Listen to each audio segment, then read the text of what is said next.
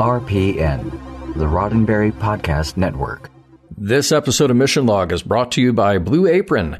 Check out this week's menu and get your first three meals free with free shipping by going to blueapron.com slash mission log. This episode is also brought to you by the official Star Trek Starships collection. Get the Enterprise D for only four dollars and ninety-five cents when you sign up today at st-starships.com slash mission log. Mission Log, a Roddenberry Star Trek podcast. Episode two seventy-four, Q-less.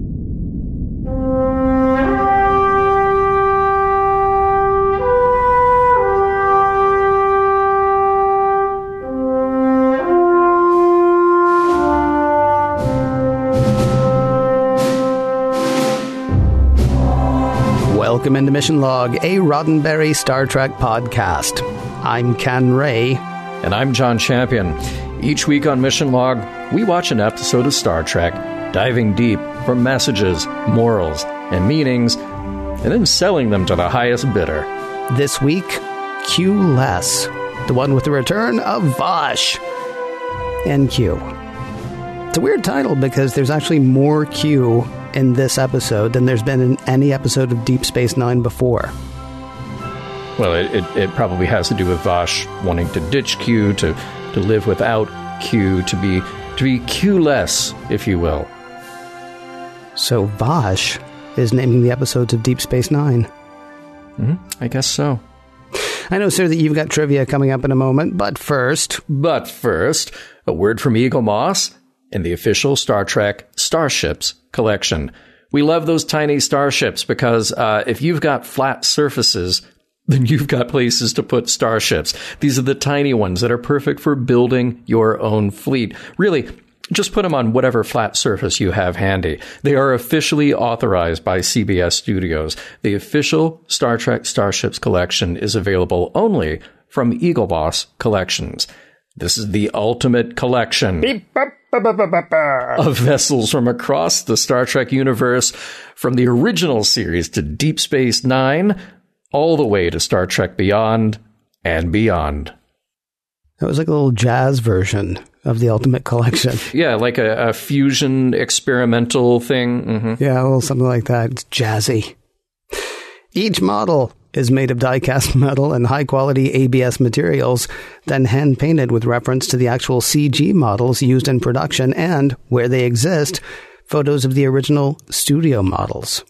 Each ship also comes with a display base, plus a collector's magazine featuring behind-the-scenes info, original design sketches, and a breakdown of technology on board. So you can subscribe to the collection today to receive your first ship, the U S S Enterprise N C C seventeen oh one D, for only four dollars and ninety-five cents with free shipping.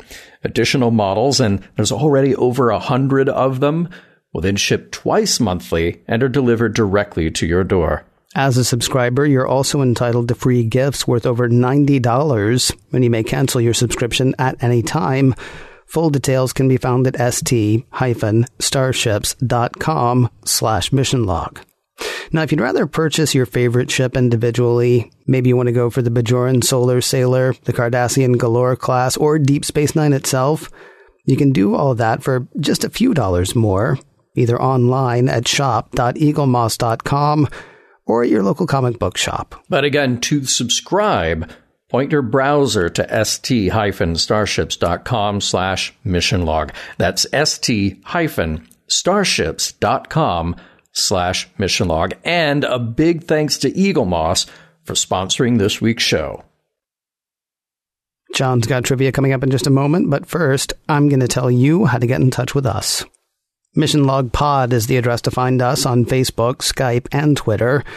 If you'd like to leave us a voicemail, we would love to hear your voice. three two three, five two two, five six four one is the phone number to call. three two three, five two two, five six four one. Our email address is missionlog at roddenberry dot com. Our show website, including discovered documents, is at mission log podcast dot com. And please do remember, we may use your comments on an upcoming episode of Mission Log. And with that, we turn it over to the Trivia King. Ladies and gentlemen, Mister John Champion. All right, today's episode, Q-less, was written by Hannah Louise Shearer. Now, that's a name that should sound familiar. She contributed to a handful of stories on Next Gen. Just name a few. We'll Always Have Paris, Pen Pals, and one episode that had a wormhole at the center of its plot, The Price. Now, this is Hannah's only contribution to Deep Space Nine. Now, the teleplay is by Robert Hewitt Wolfe, and we've mentioned Robert once before. He was a young, struggling writer who was knocking around L A trying to get a gig. He was five years out of U C L A's writing program, and he finally sold a story to Next Gen. That was A Fistful of Datas. Now, that was his only gig on T N G, but he was in the right place at the right time because D S nine was in development and the producers asked him to come over to the new show as a staff writer. So he sticks around for a few years, and we will see a lot of scripts by Robert as we go along, many of those co-developed and co-written with Ira Stephen Bear. Today's episode is directed by Paul Lynch. Well, yeah, Paul Lynch definitely getting a lot of early work on Deep Space Nine. We just talked about A Man Alone and Babel, both of which he directed, and we will see him for two more episodes. Hey, we get a lot of references here to the Daystrom Institute. Of course, they reference it in T N G, and of course, it goes way back to, uh, oh, a guy called Richard Daystrom back in T O S. I believe the name of the episode featuring him was... Uh, Oh, let's see. I want to say it was The Ultimate Computer. The Ultimate Computer! And another reference making a return here, that crystal prop, the, the, the egg that holds the alien embryo in this episode. We have seen that prop before. That was the meditation crystal from Angel One on Next Gen. So it's, uh, it's making the rounds all the way from the Alpha to the Gamma Quadrant and back again. So there's that line in here that Quark has, bid high and bid often, kind of a, a, a throwback, a, a little play on vote early and vote often. And, you know, that is usually attributed to Richard J. Daley, uh, famous Chicago mayor. But here's the thing. That's not really accurate. Uh, that that line, vote early, vote often, was actually referenced starting way back in the nineteenth century, and it re-emerged. And, it, and it's usually not something that a politician like, say, Richard J. Daley would actually say, but it's something that is used as as commentary on the opposing political party. So I uh, just wanted to clear that up a bit, but it is kind of a, a commonly used phrase when you're trying to point out uh, voter fraud, voter corruption. So, um, yeah, not specifically related to Richard J. Daley. Now, let's talk about our spotlight on the main D S nine cast this week. Let's talk about Alexander Siddig, who plays Doctor Julian Bashir. Now, sometimes he's credited as Siddig El-Fadil, and that is taken from his much longer given name. Uh, he was born in Sudan and raised in England. Big shock here. His formal training and most of his early work is in theater. I know. Shock, shocking. Shocking compared to the rest of the cast of D S nine. Now, he might be best known for D S nine, but he has had many, many on-screen credits. Uh, Reign of Fire, twenty-four, Da Vinci's Demons, Game of Thrones, Peaky Blinders. He's great in the movie Syriana. Um, his one marriage was to Nana Visitor. They had one child together named Django El-Siddig. And he does say that the use of his name Alexander was picked out of a hat, as it was just easier to remember when dealing with casting directors, so no special meaning there. Now, interestingly, on his father's side, his uncle was the Sudanese prime minister, and on his mother's side, his uncle is Malcolm McDowell. Hmm. Yeah, right? Another uh, uh, Trek relation there, but uh, certainly Malcolm McDowell with a, a huge and, and uh, amazing career before and after Trek, too. So let's talk about guest stars. Well, this week, the two guest stars in the spotlight, we welcome back our Jennifer Hetrick as Vash and John de Lancie as Q. And this is a fun little bit of trivia from one of our listeners, Kalia. She wanted to point out that John de Lancie does the voice of Discord in My Little Pony. And who is Discord? Well, he is the spirit of chaos and disharmony. So nice little bit of casting there. And Kalia even says that uh, her daughter uh, doesn't actually distinguish between the two, that it just seems like, well, uh, Discord and Q are the same thing, same guy. And one other guest star to point out, this one new, Van Epperson is the Bajoran who is managing the storage lockers on D S nine. Now, we would have seen him in Next Gen on Time's Arrow, but his role was cut. So he makes his Trek debut here, and he'll be back for a guest spot on Enterprise. And he's one of those constantly working character actors. Uh, he was on Parks and Rec, How I Met Your Mother, Boston Legal. He was in the movie The Green Mile, and he was in a little show called Night Stalker. Yeah, you know the one. That was the reboot of Kolchak, The Night Stalker. The set is lit. The cast is set. Cameras are rolling. It is time to begin. Q Vash. Also, Q Q.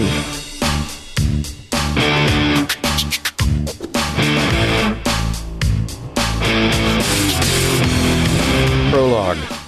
One thing about that dreamy Doctor Bashir, he's got game. At least he thinks so, and so does the Bajoran woman he's wooing in the Replimat. It's cut short, though, and Sisko calls him and O'Brien to help with a serious problem. The runabout Ganges is back from the Gamma Quadrant with Dax and Polly, who you won't meet and will never see again, but all power has been drained. They can't even get the airlock open, and they're about to run out of oxygen. Some quick teching opens the door to reveal Dax. She's okay. Polly, he's a, a, a person. And one unexpected visitor, Vash. You know, Vash. From that one time, okay, two times hanging out with Picard. And what was she doing in the Gamma Quadrant? How did she get to the Gamma Quadrant? She just says a friend dropped her there. And who's that with his back turned messing with the shuttle? It's Q. Act one. Doctor Bashir checks out Vash in the literal and figurative sense. By his assessment, she's perfectly fine. In the literal and figurative sense. Vash is not very forthcoming about who she is or how she got there, other than that she's an archaeologist, so Dax will do a little digging. Archaeology humor. She's taking some time to secure her haul of artifacts, priceless items from the Gamma Quadrant, ancient statues, ritual objects, a ceremonial dagger. They'll sit in a locker until morning when Vash can catch a transport off D S nine. Sisko offers to help. In fact, he says that people from the Daystrom Institute are very interested in her story. He can get her back to Earth. Still, sure would be sure nice to know how she got to the Gamma Quadrant. Eh, she's not going to tell. O'Brien has been working on the Ganges only to discover that technically there's nothing wrong with the runabout. Everything is working fine. It's just that all the energy has been drained somehow. Makes no sense. He'll keep working on it. In the meantime, he explains to Sisko that Vash and Picard were friends. Close friends. Enough said. Then the lights in D S nine dim a bit, and it seems there's been a system-wide power drain. Nobody knows why, but Dax asks O'Brien if he's picking up any graviton flux. Yep, he sure is. And that's too bad because it's exactly what happened to the Ganges right before it lost all power. Act two. Chief O'Brien shows Vash to her quarters, and once she's in there, she's visited by our old friend Q. He showed her the wonders of the Gamma Quadrant for two years, and apparently he's got a thing for her. But she's not interested. She left him, he left her, whatever it is, she wants him out of her life. But you know Q, he's nothing if not a persistent bother. He wants to gallop around the universe with her, and Vash just wants her old life back. They're interrupted by Quark, who has gotten word about the artifact she's brought on board. They would turn a tidy profit, you know. He'll cut her in for part of the deal, and she manages to drive down his percentage by some well-placed umaks. She drives a hard bargain, but Quark seemed to enjoy the negotiation. Q shows up again, vying for her attentions, and Bashir does too, same. Vash agrees to meet him for dinner and gives one last push to Q to leave her alone. At what should be dinner, Bashir is visited by Q, posing as a waiter, admonishing the doctor to stay away from her. He's using a bit of Q power, too, making the doctor too sleepy to stick around for his date. He leaves, but O'Brien catches a glimpse of the familiar-looking Q. Immediately, O'Brien reports to Sisko who he's seen and that this might be a problem. A big problem. If that's not problem enough, the station's power drops eighty percent overall after another graviton flux. O'Brien suspects that it must be Q, since every system is fine. In the bar, Vash is pricing out artifacts with Quark. He's trying to lowball everything. She's trying to make a few extra bars of gold-pressed latinum. They're interrupted by Sisko, who wants Vash to tell him everything she knows about Q. She doesn't have to answer. Right there answering for himself is Q. Act three. Sisko meet Q, Q meets Sisko, and this ain't your old-school French starship captain with an English accent, as it becomes painfully obvious. Oh, sure, there's the old taunting and manipulation, but when Q puts himself and Sisko in an old-timey boxing match, Sisko takes a few punches before decking Q. It's not what his omnipotence expected. The power is still draining and surging, a, a massive graviton pulse whenever it happens. It's getting worse, though, like causing a hull breach. And if it were to happen near, say, the reactor core, it could wipe out half the station. Quark is getting his invited guests assembled for the auction of Vash's Gamma Quadrant artifacts, while Odo questions the whole pursuit of material goods. Speaking of pursuit, Q is still hot on Vash's trail, begging her to stay with him. Well, not so much begging as literally twisting her into a diseased version of herself, saying that only he can show her a better life. Act four, a station collapse is imminent in about fourteen hours unless they can do some major teching the tech. They'll use a risky, highly toxic tritium gas to try to source the power flow. Q shows up to taunt the plan and the commander, and he even says he's got nothing to do with it, but, you know, they should be keeping an eye on Vash, who is up to something with that auction. She and Quark are greeting the bidders, and Quark is trying to tempt her with the prospect of doing more deals. Vash isn't interested, though. She's looking forward to a quiet life back on Earth. Just about then, the station rocks again, another graviton flux. The tritium gas hasn't spread enough to pinpoint a source, and the whole thing starts moving toward the wormhole. Act five, space station on the move, but nobody in the auction room cares. Vash starts off with a detailed description of the artifacts, which Quark interrupts. His approach is a little more direct. It's rare, it's beautiful, and it's from the Gamma Quadrant. Boom. The bidders start to raise their hands. Back in Ops, tritium gas is spread throughout the station, enough to at least start moving toward the graviton flux. They can't tell exactly where it's coming from, though. Cut to the auction. Quark is doing his thing, the gold-pressed latinum bars are stacking up. Q is there, he interrupts to let everyone know that they're about to die, but meh, so what? Carry on with the auction. Vash confronts him, and he says he would save her if she wants. No thanks. The command crew is now faced with a risky decision. They can power up the station, which will certainly drag them faster toward the wormhole, but at the same time, it might help them pinpoint the source of the gravitons. And about this time, Quark is ready to auction off that really impressive crystal object from the Gamma Quadrant. The bidding is going fast and furious. Are you beginning to put two and two together now? Those gravitons, they are a-fluxing, and that tritium is tritiuming something furious. That leads Sisko, Kira, and Dax right into the auction room to discover that the source of the flux is the crystal itself. Thinking fast, Sisko has it beamed away from the station, where it transforms into a glowing creature. It's alive, and that crystal egg just hatched a space manta ray, or something. It flies off, safe from the auction block, and the station returns to normal operation. Vash is ready to leave, off to the Daystrom Institute. Quark makes one last bid to see her stick around, Maybe some cool ruins to explore? Nope. She's decided. Earth it is. Q even pops up again, trying to talk her out of it. She wants her life back, and he wants her sense of wonder. He'll miss it.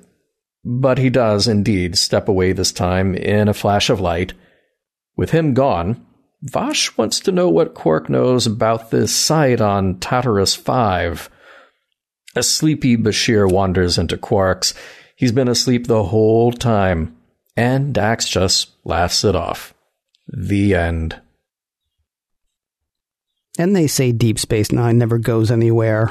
It literally slides around in this episode. It goes all over the place. Well, yeah, yeah. It goes between where it normally is and the wormhole and back. But still, they mm-hmm. say D S nine never goes anywhere. That's just silly.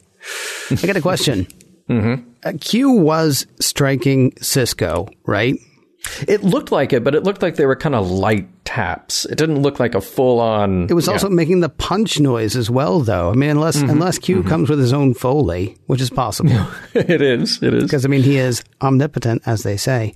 Mm-hmm. Um, he seems really surprised when Sisko hits him after he's been hitting Sisko. Like, I want to say he hit Sisko like three or four times before Sisko was finally like, all right, well, that's enough. Mm-hmm.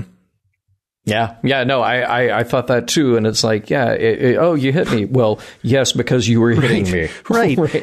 Picard yeah. never hit me, and it's like, I don't, I don't remember him ever hitting Picard. Yeah, right. Did he ever punch Picard in the face? I don't think so. Had he even tried, I think Picard probably would have punched him in the face. Not to compare Sisko to Picard, even though Q says, yeah. you hit me. Mm-hmm. Picard never hit me. Yeah. Hey, uh, there's a detail in the Replimat set that I really like. Uh, that the hanging plants and the flowers on the tables is much more futuristic and kind of homey looking, like like something I would see at Epcot, mm. as opposed to just that weird pyramid game sitting on the table at ten forward. Yeah. You know, they had that same game there for like seven years. Like, wow, I've, I've played that game. Uh, can we can we play a different game here? But it's an interesting look in that set. Uh, there's a lot of detail in that set, and it's just nice to see, yeah, you You'd expect to, to bring in plants, maybe even some of the plants that Keiko has collected on the other side of the wormhole when she's not teaching. Who knows? You know, I got to say, uh, it makes sense that there would be plants here and not games, and games um, in uh, in uh, ten forward and not plants, mm, because mm-hmm. they've got an arboretum mm-hmm. on the Enterprise. Yep. And they've got a casino on Deep Space Nine. yeah. Yeah. True, true. Although you'd think that, you know, when the Enterprise is pulling away, they're like, uh, see you guys. And here, we got you this, we got you this pyramid game because we've had it for like years. So you guys. You and guys Quark would just it. collect them all because you know what he wants people playing? Dabo! Yeah, exactly. Or you charge people to come play the pyramid game. They'd be like, you just got that for free off the Enterprise. It's like, you know. There was a pile of these sitting outside yeah. in the airlock earlier today, right. and now it's five dollars to play? Uh, uh, here. Speaking of airlock, all right, uh, another week and more people stuck in a ship behind an airlock. Mm-hmm. Seriously, they do know they have a transporter, right? Yeah, kind of weird. I was actually trying to remember whether they did have a transporter, but I remember uh, Quark actually ran the transporter for Odo in Babel. So yeah, yeah, it's so right I, there in I ops. I nearly and, forgot they yeah. had one. So I mean, you can't blame them. Well, it's it is how they saved Tanalos from his uh, his ship being hit by the Cardassians. It is right there. They beam him into the into the ops station. Yeah, and it's how they sent Odo down there to get that guy off his ship before it exploded. Yeah, yeah, yeah. So uh, there's a moment early on. Uh, Bashir tells Vash that they have no idea what's beyond the wormhole.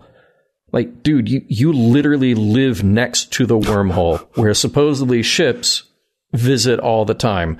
Or, or at the very least, don't you read the newsletter? I'm sure there's a newsletter on D S nine. Okay, in fairness, though, they've only known that there was a wormhole for like six weeks, right? Mm-hmm. And she was in the Gamma Quadrant for two years. Yep, very so he true. May, he may be speaking relatively. Like uh, we, maybe. We, we got no idea. We just keep getting like to the entrance because what I kept wondering about was okay. I don't know what uh, what P D. I'm sorry, Polly. It's P D mm-hmm. and Polly. I get confused myself. I yeah. don't know what Polly and uh, and uh, Dax were doing on the other side of the wormhole, but my assumption is they did not go far, mm-hmm. and yet they bumped into Vash, who didn't know there was a wormhole. except if she's been near there, and there are all of the ships going through, like everybody says. I'm just saying maybe the other end of the wormhole is not as stationary as we've been led to believe.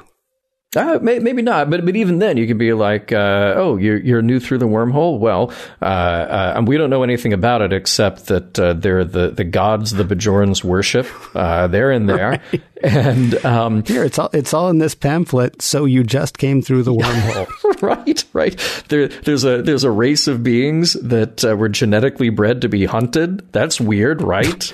You know? Maybe you met them. Yeah, they are Tosk. That's they all go by Tosk. Pretty much yeah. what you'll get out of them. Yeah. Mm-hmm. Yeah. Oh, man. And uh, we learned about some Cardassian technology. You know what they say about the uh, the M K twelve? It is five better than the M K seven. Mm-hmm.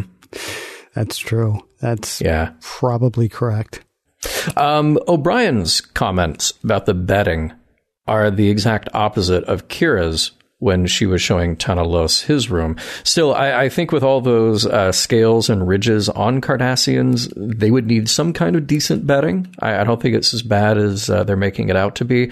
Um, then when Vash goes into her room, uh, they cut to O'Brien, they cut to her going in, they cut back to O'Brien, and he kind of gives this look of dissatisfaction with her after she mentions looking up Jean-Luc. Mm-hmm. And, and I just thought, why? Like, dude, why do you care? And if you do care, why aren't you just amused? Because he knows, as I do, that Nella Darren is the woman for Picard.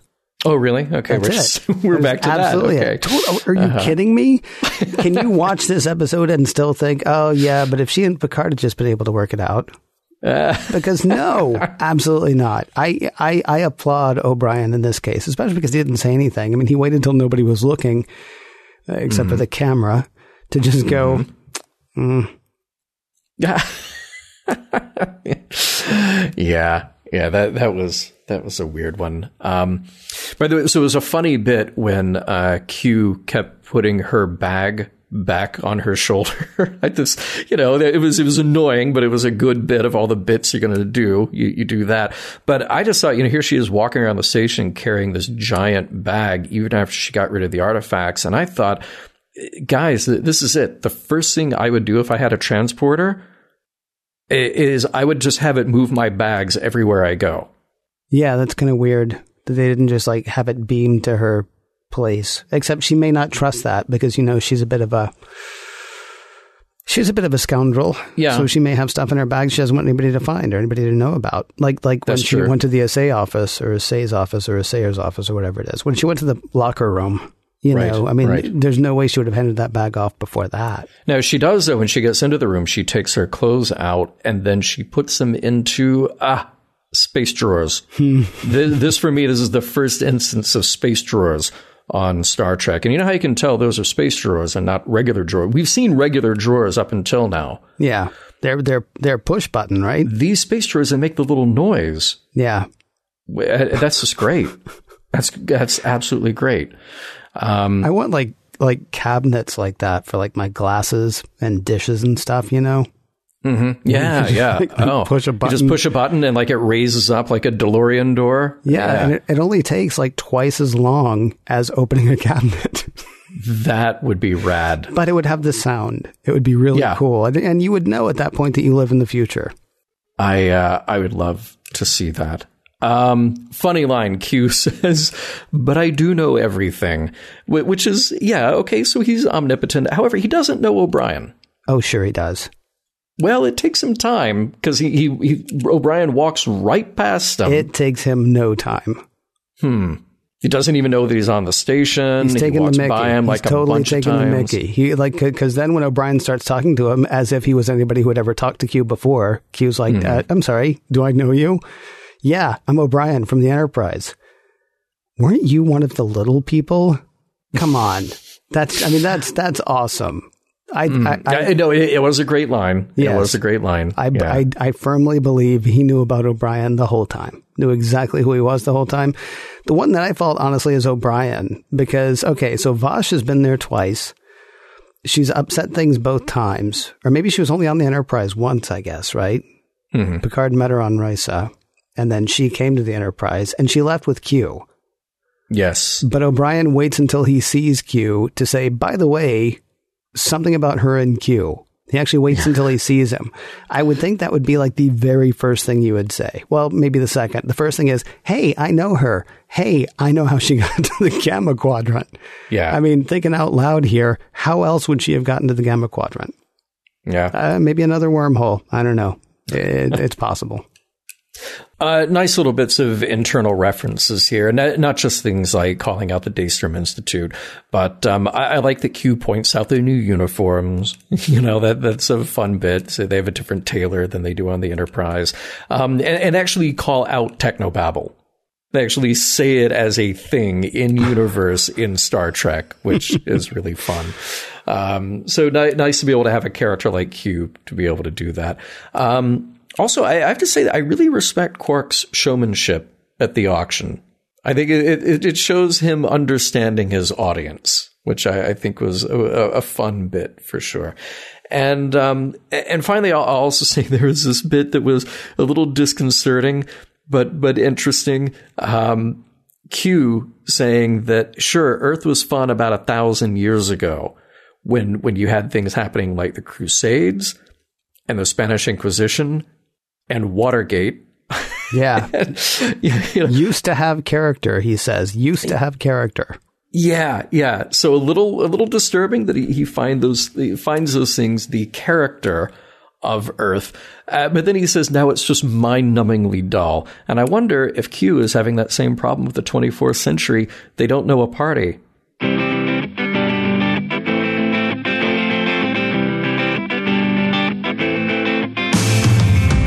You know, with her propensity for trouble, her passing acquaintance with morality, and her willingness to travel, Vash could write for The Hitchhiker's Guide to the Galaxy. We will get to the meaty middle of this episode in just a moment, but first, a word about some meats and vegetables from our good friends at Blue Apron.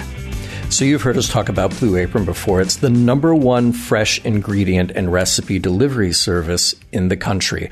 And their whole mission is to make incredible home cooking accessible to everyone.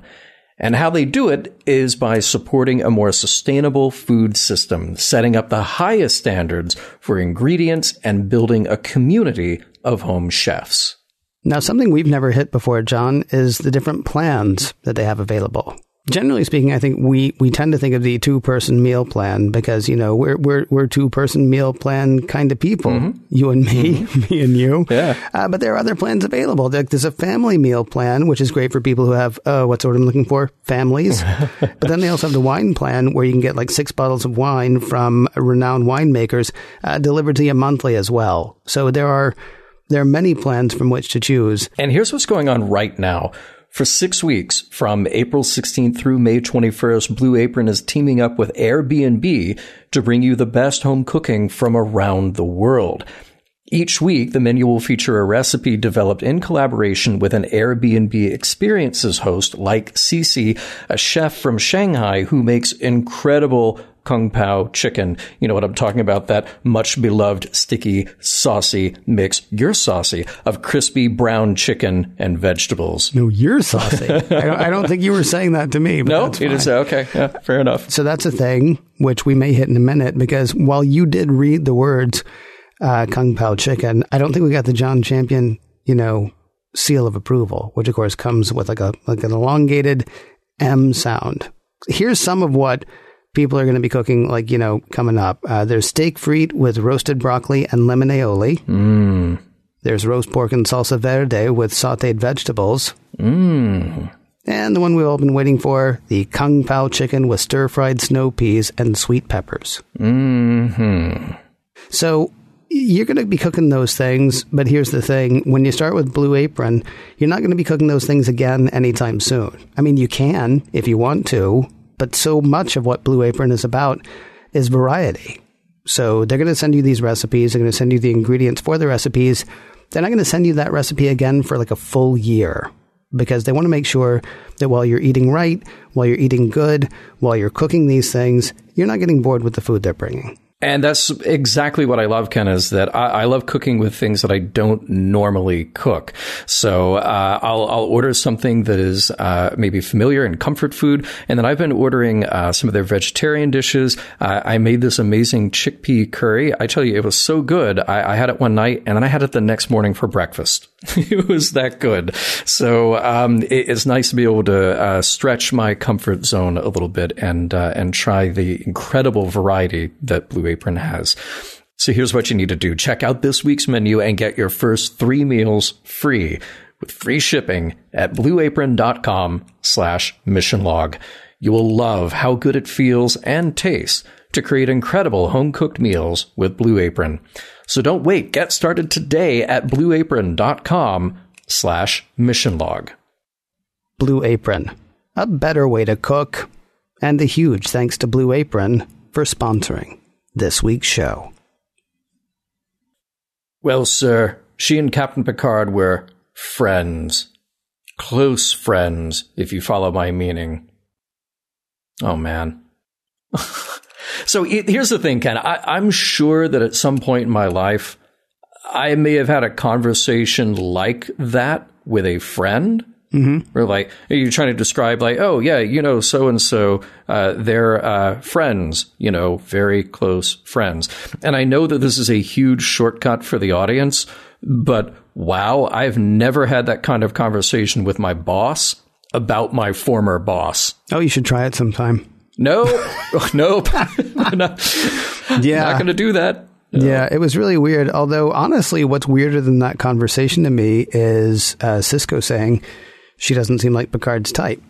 Hmm. I'm sorry, based on what? Based on the five minutes that you spent with him in the first episode of uh, Deep Space Nine, or based on the five minutes that you watched him on screen as Locutus? Yeah, right, because it's really hard to, to gauge somebody's romantic interests when they've been absorbed by the Borg. Unless... Yeah. Sisko, like me, knows that Nella Darren is the woman for Picard. See, really? That's possible. It's possible. Here's the other thing. So, like, speaking of, and and and I'm not, I'm not, you know, sort of cutting off your whole talk about about um, that discussion. There's a mm. lot actually dealing with sexuality in this episode, which is kind of weird. Uh, first of all, uh, Julian is an actual ladies' man. Who mm. knew? Because all we've really seen is him being sort of derpy around Dax, right? Yeah. The very beginning of this episode, that young Bajoran woman that he's talking to is completely taken by his Starfleet medical final story. Yeah. Right? But then, okay, so maybe she's just weird. But then when Q does the thing with the yawning and sending, you know, Bashir off to bed for like a day and a half, two days, however long... Um, uh, Bashir says, maybe I'll go lay down. And Q says, hopefully by yourself for a change. Well, well and, and remember, Bashir had already said, like, yeah, that story works, works all the every time. time. Right. Yeah. And we've established in this episode that Q knows everything. So Julian is not just chasing every woman he meets. He is apparently winning over some of the women that he meets, mm-hmm. which mm-hmm. is amazing because... He's just been, I mean, it, it, it has looked all this time like he's just like a lovesick idiot, like yeah. like a like a thirteen-year-old boy with a crush on a senior girl, right? Uh, maybe, maybe just around Dax, you know, maybe, maybe there's something special about Dax. Well, no, because then watch the way he was with Vash as well. I don't know. Yeah, I mean, well, maybe that's yeah, weird yeah. acting. Maybe it's weird directing. I don't know. I was just surprised to find that he is actually a ladies' man in this mm-hmm. episode. Now, mm-hmm. real questions around sexuality in this episode, not just the fun and games stuff with Julian. Um, in fact, something sort of serious with Julian. Should he be hitting on a patient? Hmm. I know yeah. there are only three hundred people on Deep Space Nine. I know she's going to be gone next week. I know it turns out there wasn't even anything wrong with her. Maybe she doesn't actually count as a patient, except I have a feeling that a board of medical ethics would say yeah, she kind of counts as a patient. That's just a guess because everything I know about medicine comes from uh, nighttime soaps or daytime soaps. So I don't know whether yeah. that actually violates any any sort of medical ethics thing. But unless television has lied to me all this time, uh, really should he be hitting on somebody who is actually under his care? You know, th- there's so much happening in this episode that that is actually one that passed me by. Really? Because it ju- yeah, because honestly, it just seemed like, okay, here's another thing with Doctor Bashir. And I didn't even think about the, the doctor-patient relationship at that point, because there's just so much going on here with so much chasing and being chased and yes. rejection and being rejected. It's like, wow, like, where do I even... Uh, it doesn't seem like many people are being chased, if you know what I mean. Yeah, no, I mean, here's the thing. I, I get why you would completely miss it, because in that conversation, Vash is obviously in control, right? Mm-hmm. There is no part of this where, where Julian is the authority, except yeah, that he can yeah. tell her that she has no diseases. That's it. But even then, she's like, ah, good, so I'm cool and you're not. It sort of seems to be the feel, uh, except for the part where it seems like he might be doing something that he might shouldn't do. Speaking of things that maybe people shouldn't be doing, but they're doing anyway, uh, should Vash really just be giving Umox out like candy? Uh, see, yeah, I, I now I definitely had that as a note. Okay. Uh, b- because it, it, it's played for a laugh. Yeah. Um And they're they're both swindlers trying to swindle each other. Yes. But it's using sex to get something, and it would be really creepy if it were turned the other way. It would be very creepy. Yes. It, yes. Yeah. I, yes. Thank you, because that part didn't even occur to me. Honestly, the parts I kept thinking about were things I was like, I can't possibly say that. I can't possibly mm-hmm. say that on our podcast, because, well... I still can't say it. Shouldn't shouldn't Ferengi maybe wear earmuffs? I'm sorry. If that's the kind of reaction that's going to get, shouldn't Ferengi maybe oh, wear earmuffs? Yeah. I, and I'm not, yeah. because I'm thinking about, I was trying to think of the human equivalent of that, right? Mm-hmm. And then mm-hmm. th- I thought the only the only way that even works is if I'm not wearing pants. Or, you know, whatever, right. or if, if right. somebody's not wearing pants. Even then, though, I would think if we have evolved to such a place where I can walk around comfortably without wearing pants and nobody's going to bat an eye, maybe she shouldn't be, you know, uh, taking advantage of that fact. Yeah. Yeah. So uh, that, hmm, yeah, it, it left me with uh, with a weird feeling about that scene. But but here's the thing. Take it even a step further. Mm-hmm. And then you've got Q trying to seduce and keep Vash. And I just don't get it. Um, and then the manipulating her with disease, um, saying, I leave you now to reconsider my offer of friendship. That's not an offer of friendship. That that is abuse to manipulate her. Um, and it's really twisted. Um, in fact, he, he does, he, he offers to save her as the station is being pulled to its doom. And I thought between that and the disease thing, th- this is kind of a slight parallel to offering uh, Riker Q powers or giving Geordi his sight. You know, she's in that position of thinking, okay, well, even if I accept that gift, what do I owe him for the favor? That would just be too much to deal with. It'd be too much to uh, to bear. But it is mighty manipulative. And up until this point, we've seen Q do some pretty shady things. Mm-hmm. This just seemed off the charts. And, and and it is not the same sort of intellectual repartee that he'd had with uh, with Picard. Like, I'm going to push you and I'm going to expose you to things you had no idea about, and then I'm going to see how you react. This, it, it takes on a weird, personal, abusive side that is just odd to me. Yeah, Q is no kind of moral compass in this episode. I mean, it's not... He's like the thirteen-year-old in this episode. He's like Trelane in this episode. We haven't talked about yes, the similarity yes, between Q and yeah. Trelane in a very long time, but he is very much... He is a spurned teenage boyfriend in this episode, mm-hmm, mm-hmm. Uh, with omnipotent powers. And yeah, right. and knowing everything or or, um, or whatever with, with ultimate powers and omnipotence. He's I mean he's a he's a bad guy in this episode, and yet he also gets uh, he gets a little muddy, and I, I mean that like Harry Mudd in this episode. You remember mm-hmm. in Mudd's Women, Mudd's pretty much a, a, a human trafficker, kind of, and he's like he's also pulling things over on people to make that happen. And then all of a sudden Q, just like Mud at the end of that episode, was like, oh, yes, but the real lesson is this, right? And we were both like, when did that happen? Because Acts one through three, he's terrible. And Act four, he's like imparting the wisdom along with Kirk. Um, and Q does the same thing here. Uh, we had heard yeah. Vash say in the beginning of the episode, when it comes to choosing between science and profit, I'll choose profit every time. So we know like what kind of person she is, and we also know why she is not the woman for Picard. But further on, uh, Q says, while you're up here, she's down below engaging in base commerce and setting Federation ethics back two hundred years. Believe me, gang, she's far more dangerous to you than I.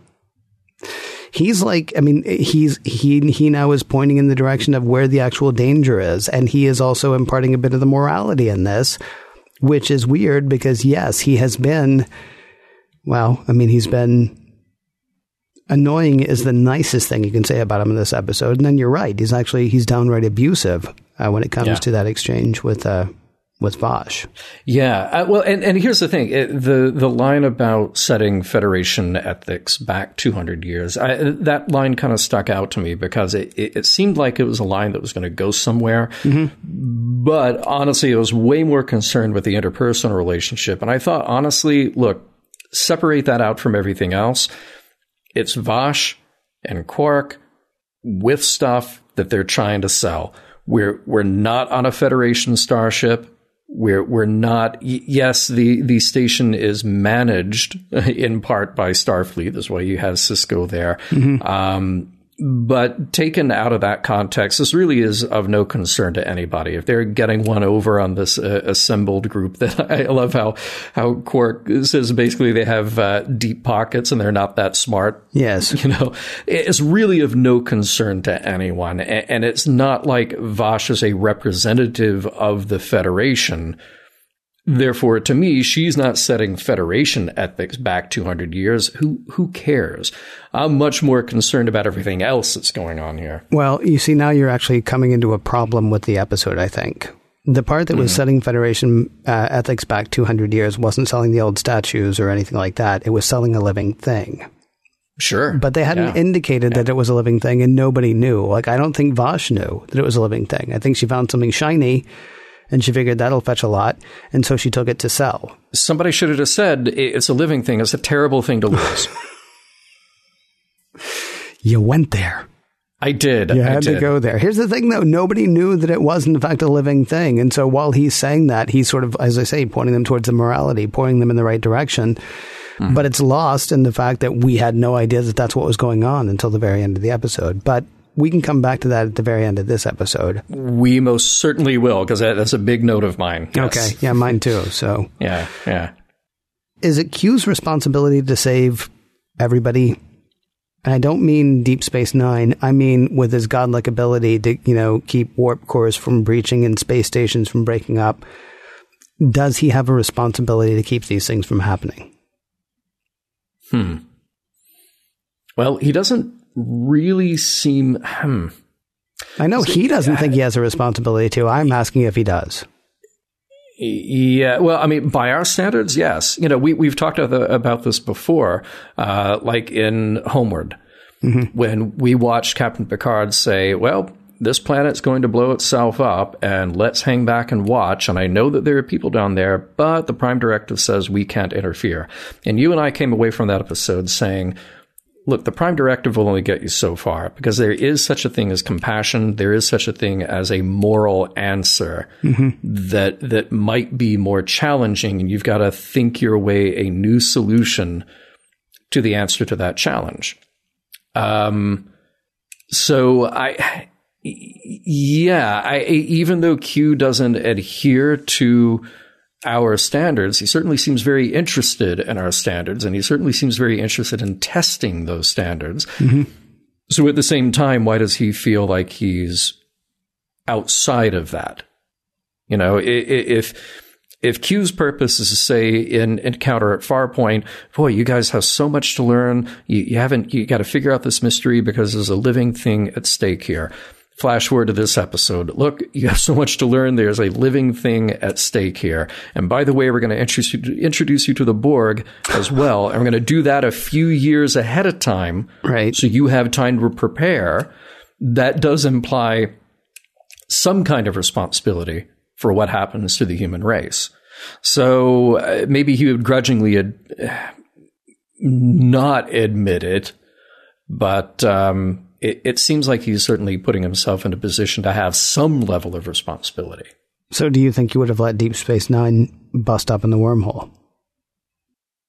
That's a good question.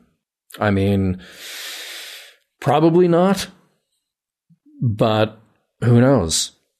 Who knows? And, and we also don't, part of the problem with this is how he's driven by Vash, because it's hard to separate that, since he's so focused on her, mm-hmm. with what we got out of Q in Next Gen, which was a Q who was just driven by the intellectual pursuit of how far can I push Picard to get something out of him, to to get to get him to grow beyond who he is now.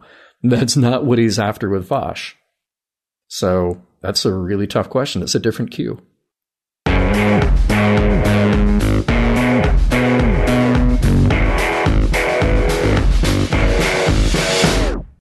Now, in the tradition of our Klingon friends, it is time to see what we can learn as followers of Q Lash.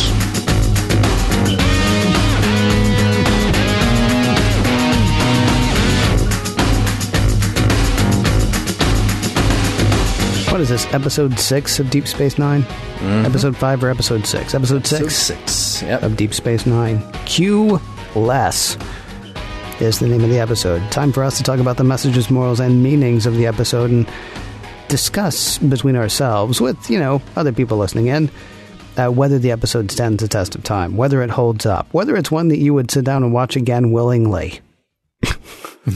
Let's start with that, John. Uh, does uh, does Q Lash hold up as far as you're concerned? Well, here's my problem with the episode. So maybe that gives you some indication. So that's a no, right? uh, Deep Space Nine is up and running pretty well out of the gate, as we've seen from the first five episodes. Mm-hmm. This is a terrific cast. I mean, just full of talent. And, and they are writing great character moments. And they are presenting a wonderful contrast to that pristine environment of life aboard the U S S Enterprise. By having Vash and Q come in, at least this early, it really steals focus. So if I've been watching Next Gen all along, then I don't particularly need more Q or Vash unless it's going to be really unique and really shows me something I would not have possibly gotten otherwise. If I haven't been watching T N G all along, then I stop and ask, why do I care about these two? As opposed to last week with Captive Pursuit, we had a new character, and I immediately cared about Tosk because they set up that relationship between Tosk and O'Brien right away.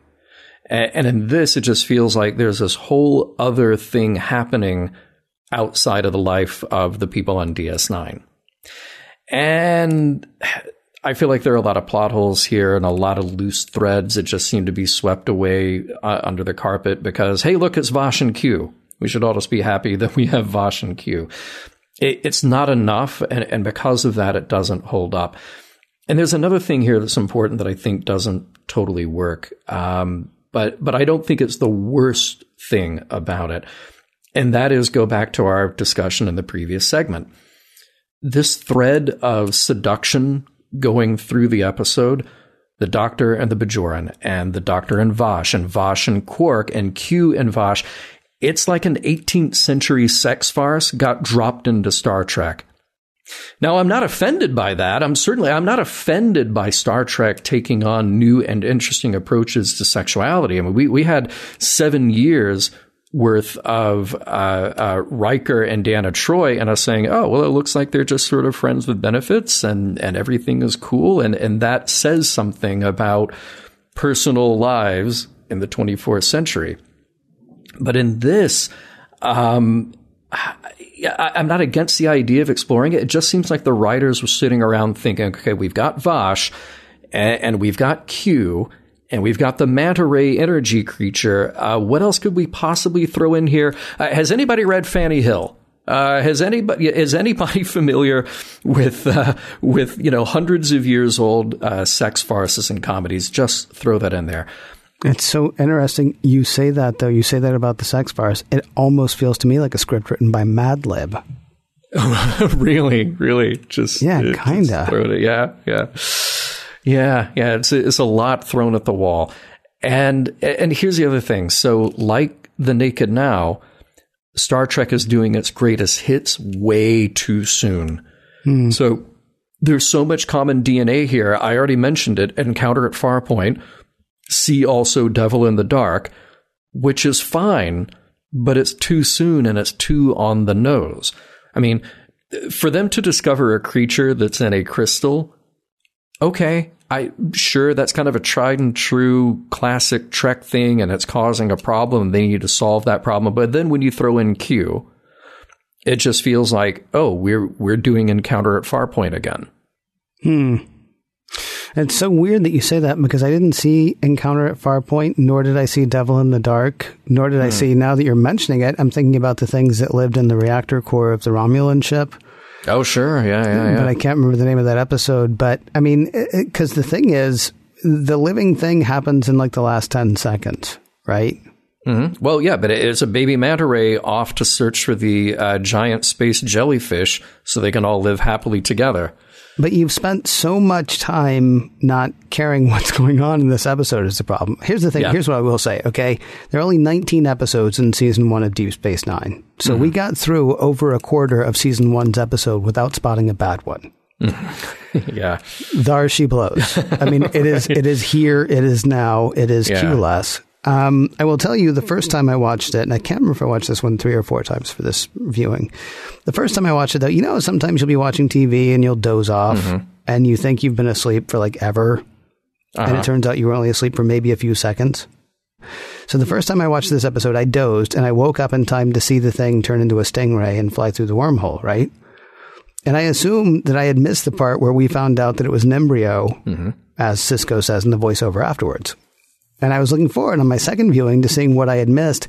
And it turns out I really only closed my eyes. I, I didn't even fall asleep for more than like two seconds. Like, I saw them beam the thing off the ship. I missed them walking towards the window, but I saw them looking out the window and seeing the thing change to a stingray. Okay. That was terrible. I mean, just the fact that that's, that that's our, that, that, that That, that we got that, that we did not know the whole time. We didn't have an indication of what was happening the whole time. We we we know mm-hmm. it probably has something to do with Vash. We didn't know it was a living thing. It could have been a piece of alien technology, yeah. whatever, whatever. I mean, there's just so much. Honestly, I I I I people said, you know, be nice to Deep Space Nine. Not today. take take a back seat. Pause it now. Whatever you want to do. The yawning scene with Q and Julian is terrible. The aging and disease scene with Vash is terrible. Not only because he's treating her terribly, but it's just horribly acted. I mean, when she does the whole, like, you know, uh, problems that she's having thing, it's the same mm-hmm. thing like when the space fleas bit that couple. They've been like, you know, they've been bitten by something. They're changing colors. They're screaming in agony. And then it stops, so they assume they're fine. We just saw Vash as a ninety-year-old woman collapsing under the weight mm. of her bag, diseased, no hair. But then it stops, and yeah, everybody's like, right, oh, so right. you're good? Okay, that's bad. Uh, the final mm-hmm. scene with Julian and Dax is terrible. Um, the scene where Q keeps blinking the packed bag back onto Vash's shoulder after she's unpacked it, that is funny. I like that. Uh, the boxing scene is weird. Um, I really, I really wanted to like this episode because I love John de Lancie. I love the Q character. Q usually brings something really interesting as far as the moral conundrum or whatever. Um, they just didn't, it, no, no, it, it just didn't work, which, which is not to say that there aren't messages. Yeah. Curious, sir. What did you find there? Well, I mean, look, I, I feel like they tried to work in some messages that they, they didn't really land on. Um, you have that scene between Odo and Quark, and, and Odo is admonishing Quark about accumulating goods, but but then that ends with just like, uh, how about that latinum plated bucket to sleep in? Oh, well, I, I guess I do have my price, you know? So um, there is kind of a generic lesson here about greed, but like I said, it, it just doesn't really go anywhere. Our, our main characters are above that. And we're not worried about them. So the greed is strictly a Vash and Quark thing. But even then, uh, uh, they, they're just they're just doing what they do. and it doesn't really affect anyone other than the dumb but rich people who are there to buy the artifacts. Mm-hmm. Does a Deep Space Nine crew learn anything? No, they just needed to solve a puzzle. And even then, there wasn't anything malicious in picking up the alien life form. This was a mistake driven by curiosity and greed, sure, but it wasn't because of greed that that all of this was about to happen. It was just a thing, and she had a lot of things, and she made a mistake. So what? It, it, it wasn't the aha moment that we had in Devil in the Dark or Encounter at Farpoint. Um So I felt like the messages just kind of fell flat, and, and I, I, I hate that, that that's the problem with this episode. Uh, what about you? Did you find more in it than I did? Well, I mean, the one thing I found, I think um, the obvious solution isn't necessarily the correct solution. Obviously, the problems on Deep Space Nine are being caused by Q, except, of course, they're not. Mm-hmm. So, I mean, that's something that maybe somebody could have learned. Don't, I mean, you know, don't just assume that the thing you assume is actually the correct thing. I will say, and this, this happens for maybe thirty seconds, but it was the most, it was the most touching, mm-hmm. not touching like, aw, mm-hmm. but touching like, wow, okay, that got me. Um, I, I loved Q interrupting the proceedings to tell everybody that they're about to die. Mm-hmm. And then everybody going back to what they're doing, right? Yeah. Uh, yeah. For humor, it's funny in the same way that the people in The Meaning of Life try to decide whether or not to take their cars with them to the afterlife, yes. which is which is a fantastic thing. Like, death is leading them out. Spoiler alert, the, mov- the movie's like forty years old or almost forty years yeah. old. Death's leading them out, and they're on their way out of the place where they just ate the bad food. Yeah. And, and, and one of them's like, oh, should we take our cars? And so they get in their cars and they drive them up to heaven. Okay, that's very funny. Uh, for less funny, uh, this is us. Uh, yeah. Today, inequality is growing, climate is changing, pollution's piling up. There's a fantastic cartoon going around right now that I think is from The New Yorker, and it has people sitting in ratty clothes around a fire, apparently after the fall of civilization. And one of the people at the fire says, "But for one brief shining moment, we created value for shareholders." That to me yeah. felt like that moment. Q yeah. was like, hey, listen, we're hurtling towards a wormhole and you're all going to die, but yeah, go back to doing your stuff. Mm-hmm. Mm-hmm. and, and they like, do. And they oh, do. Oh, good. Yeah. Thank you. Right. And Quark's like, hey, free drinks for anybody who sticks around mm-hmm. rather than, you know, trying to get away from certain death. And uh, yeah, so everybody's just like, yeah, drink up and keep buying. Mission Log is produced by Roddenberry Entertainment. Executive producer, Rod Roddenberry. Check out the Roddenberry Podcast Network, podcast dot roddenberry dot com. There you will find Mission Log, Women at Warp, Priority One, The Trek Files, and so much more. If you'd like to support Mission Log directly, you can do so at patreon dot com slash mission log. And for more exciting Star Trek podcasts, check out Trek F M, that's trek dot f m. And for the latest in Star Trek news and discussion, be sure to visit trek movie dot com. Next week, Dax.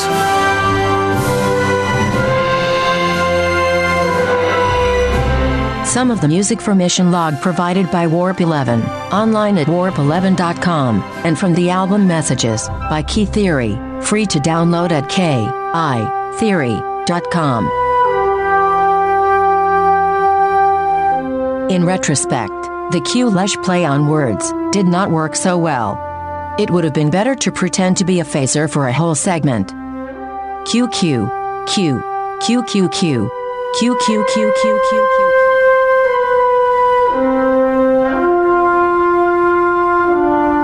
End transmission.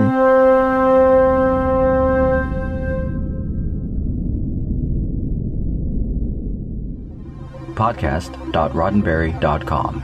The Roddenberry Podcast Network.